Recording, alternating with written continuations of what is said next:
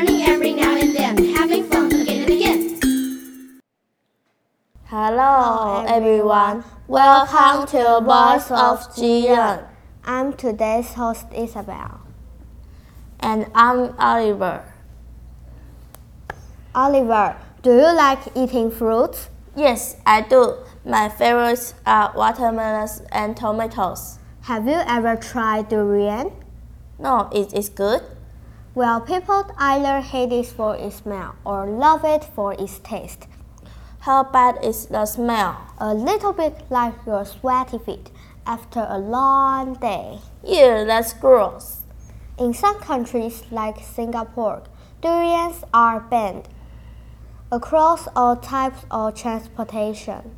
I can totally understand why. I wouldn't want to travel with any bad smell. However, there are still a lot of people who love durians. In some places, people call durians the king of fruits. Well, that puts me in a dilemma. It's, it must taste very well to get a name. I want to try it, but it's a smelling food.